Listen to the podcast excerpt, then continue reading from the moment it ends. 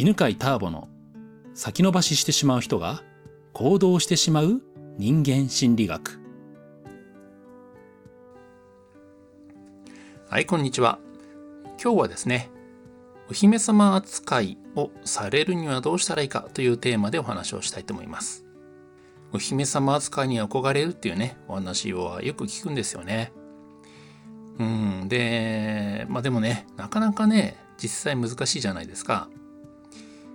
まあ、でもね、まあ、どうやったらばね、それが実現されるかなというのをですね、えー、心理学的な視点と、まあ、男性からの視点でお話をしたいと思います。まあ、もちろんね、この男性的視点というのは、うんまあまあ、全て男性に共通するというわけではないので、えー、まあ、一般的な男性というふうにね、え、理解しておいてくださいね。ね、お姫様扱いいいですよね。で、じゃあ、お姫様扱いっていうとね、ちょっと抽象的でしょ？具体的にどういう扱いをされることがお姫様扱いなのかっていうのをね、考えていこうと思います。それはですね、2つあるんじゃないかなと思うんですね。1つ目がですね、男性に丁寧に扱われること。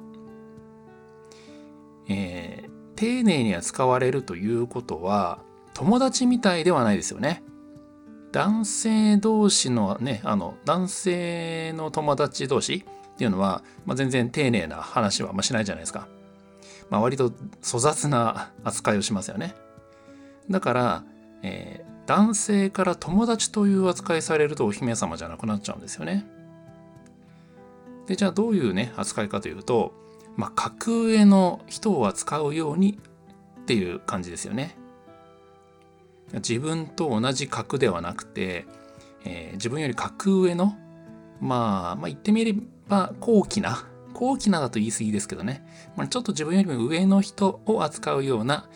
えー、そんな扱い方、まあ、それが丁寧な扱いの一つじゃないかなと思います。まあ、そしてですね、えー、男性が丁寧にね、扱う時って、まあ、貸し付く感じ？この貸し付くっていうのは何ていうのかな？あの、奴隷とかそういう感じじゃなくて、なんかまるでね、騎士が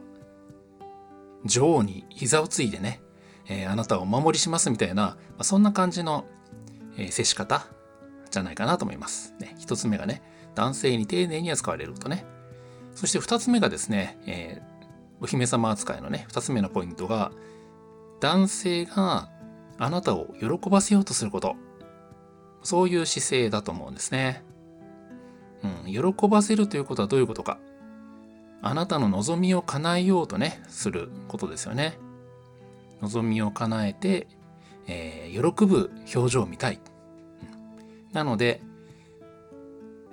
男性がね、あなたに望みを聞いてくるっていう状態になっていると思います。はいね、お姫様扱いというのは、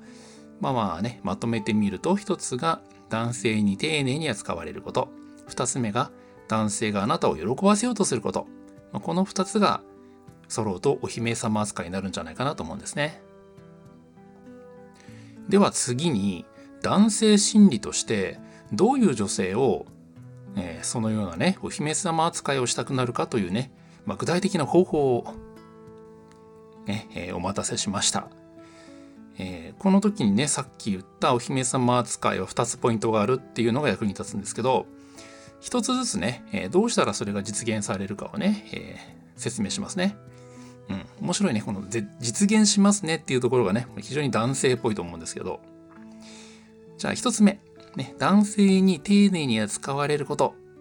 これがですね、えー、行われるとしたらば、まあ、どういう条件が揃うとね、男性は女性を丁寧に扱いたくなるかっていうのを考えたらですね、3つありました。えー、1つ目、礼儀正しい言葉遣いをしているってことですね。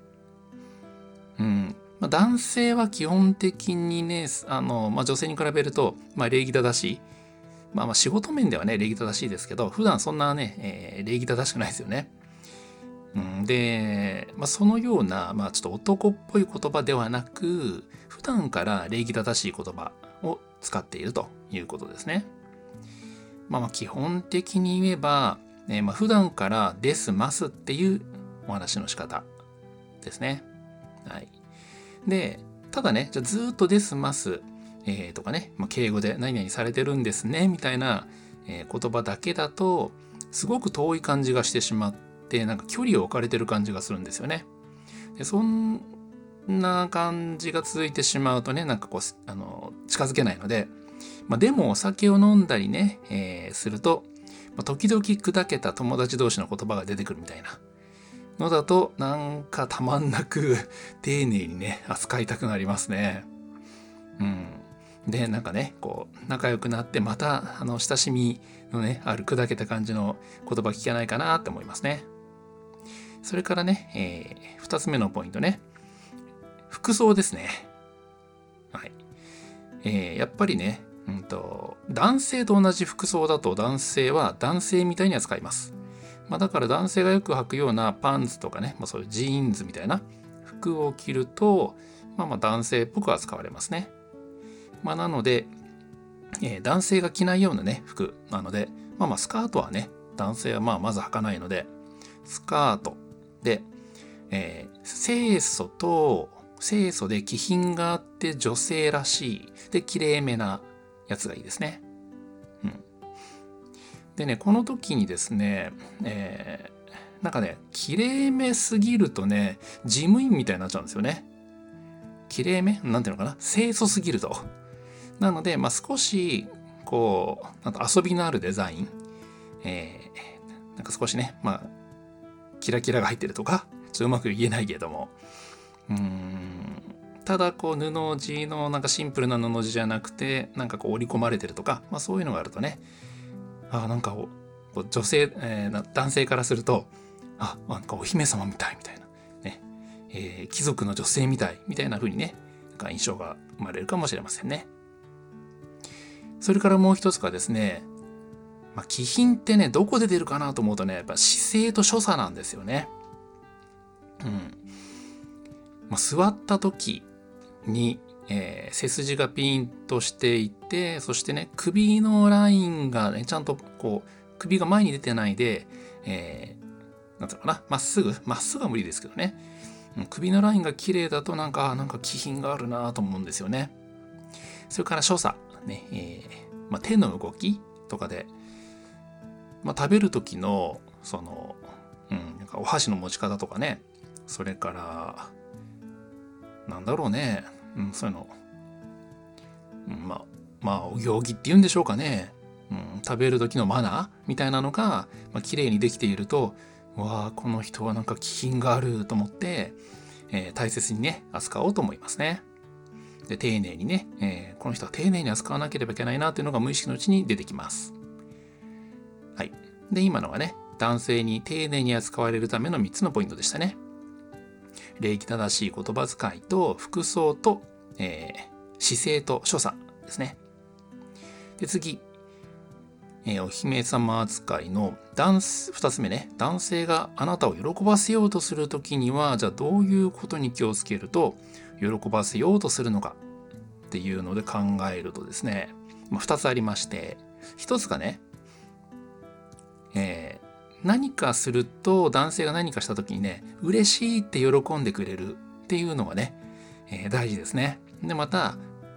それをね自分だけじゃなくていろんな男性にされた時に嬉しいってするとあ自分も何かねすると嬉しいって喜んでくれそうだなっていうところで、えー、なんか喜ばせようというふうにね思うんですよね。でねこの時ね大事かなと思うのが男性はやっぱね、ちょっとそこの辺の自信がないんですよ。喜ばせられるっていう自信がないわけ。でね、よくね、あの、えー、あなたは気がつかないわね、みたいな感じでね、責められる、責められた経験があってね、結構傷ついてるんですよね。だから、傷つかない、えー、気がつかないことを責めないっていうのも大事だと思います。あの人さ、あの男性は本当気がつか、気が利かないんだよねとかね、気づかないよねっていう、なんかそういうことを言ってるのを見ると、怖くてね、近づけなくなるのね。はい。やっぱどうしても男性ってね、あの、女性に比べると、人の気持ちに気づけないとか、ね、相手が困ってる状態に、えー、気が回らないとかね、いう面があってね、まあ、その辺で劣等感結構抱えてるんですよね。うん、で、もう一個のね、えーポイント。それが望みを聞かれたら喜んで答えるってことですね。うん、でこれどういうことかっていうと、ね、何されたら嬉しいかとかね。こういうふうにしてもらったら嬉しいとか、うん、って聞かれた時にあ嬉しいよとかね。あのもっとこういうふうにしてくれたら嬉しいっていうのを答えて、まあ、欲しいんですけど、まあ、時々なんですけどえ分かって当たり前じゃんってえそんなのも分かってないの？っていうのでなんかこう批判的な目自然とか批判的な言葉を、まあ、受けるっていう経験がね結構男性あると思うんですよね。うん、なのでそうするとねあの怖くて聞けなくなっちゃうのね。うん、気がついてないことを責められると聞けなくなってしまうんですよね。はい、以上ね、えーまあ、男性心理としてお姫様扱いをしたくなる、えー、ね、喜ばせようとするというポイントで話すと、喜んでくれそう。それから、望みを聞かれたらね、えー、喜んで答えてくれるっていうのはね、男性からすると大事ですね。はい。まあ、ここまででですね、えー、まあ、全部はやらなくてもいいと思うんだよね。もちろん全部やったらばね、素晴らしいんですけど、えー、まあ、この一部だけでもね、いいんじゃないかなと思うんですね。うん、まずはね、できそうなところからやってみてくださいね。はい。で、えー、次回はですね、まあ、さらに、えー、もうちょっと踏み込んだメンタル面のお姫様扱いされるポイントについてお話をしたいと思います。はい。では、また次の音声でお会いしましょう。はい。お知らせがあります。2月から人間心理学の講座センターピース1日集中講座の募集を行っています。6ヶ月間の内容を1日に凝縮して学べるお得な内容となっています。すでに満席になっている日程もあります。1年のうちにこの期間しか募集をしていません。人間心理や階段ルートに興味があれば、センターピース犬飼で検索してみてください。あなたと直接お会いできることを楽しみにしています。この番組は犬飼ターボ、ナビゲーター竹岡由伸でお送りしました。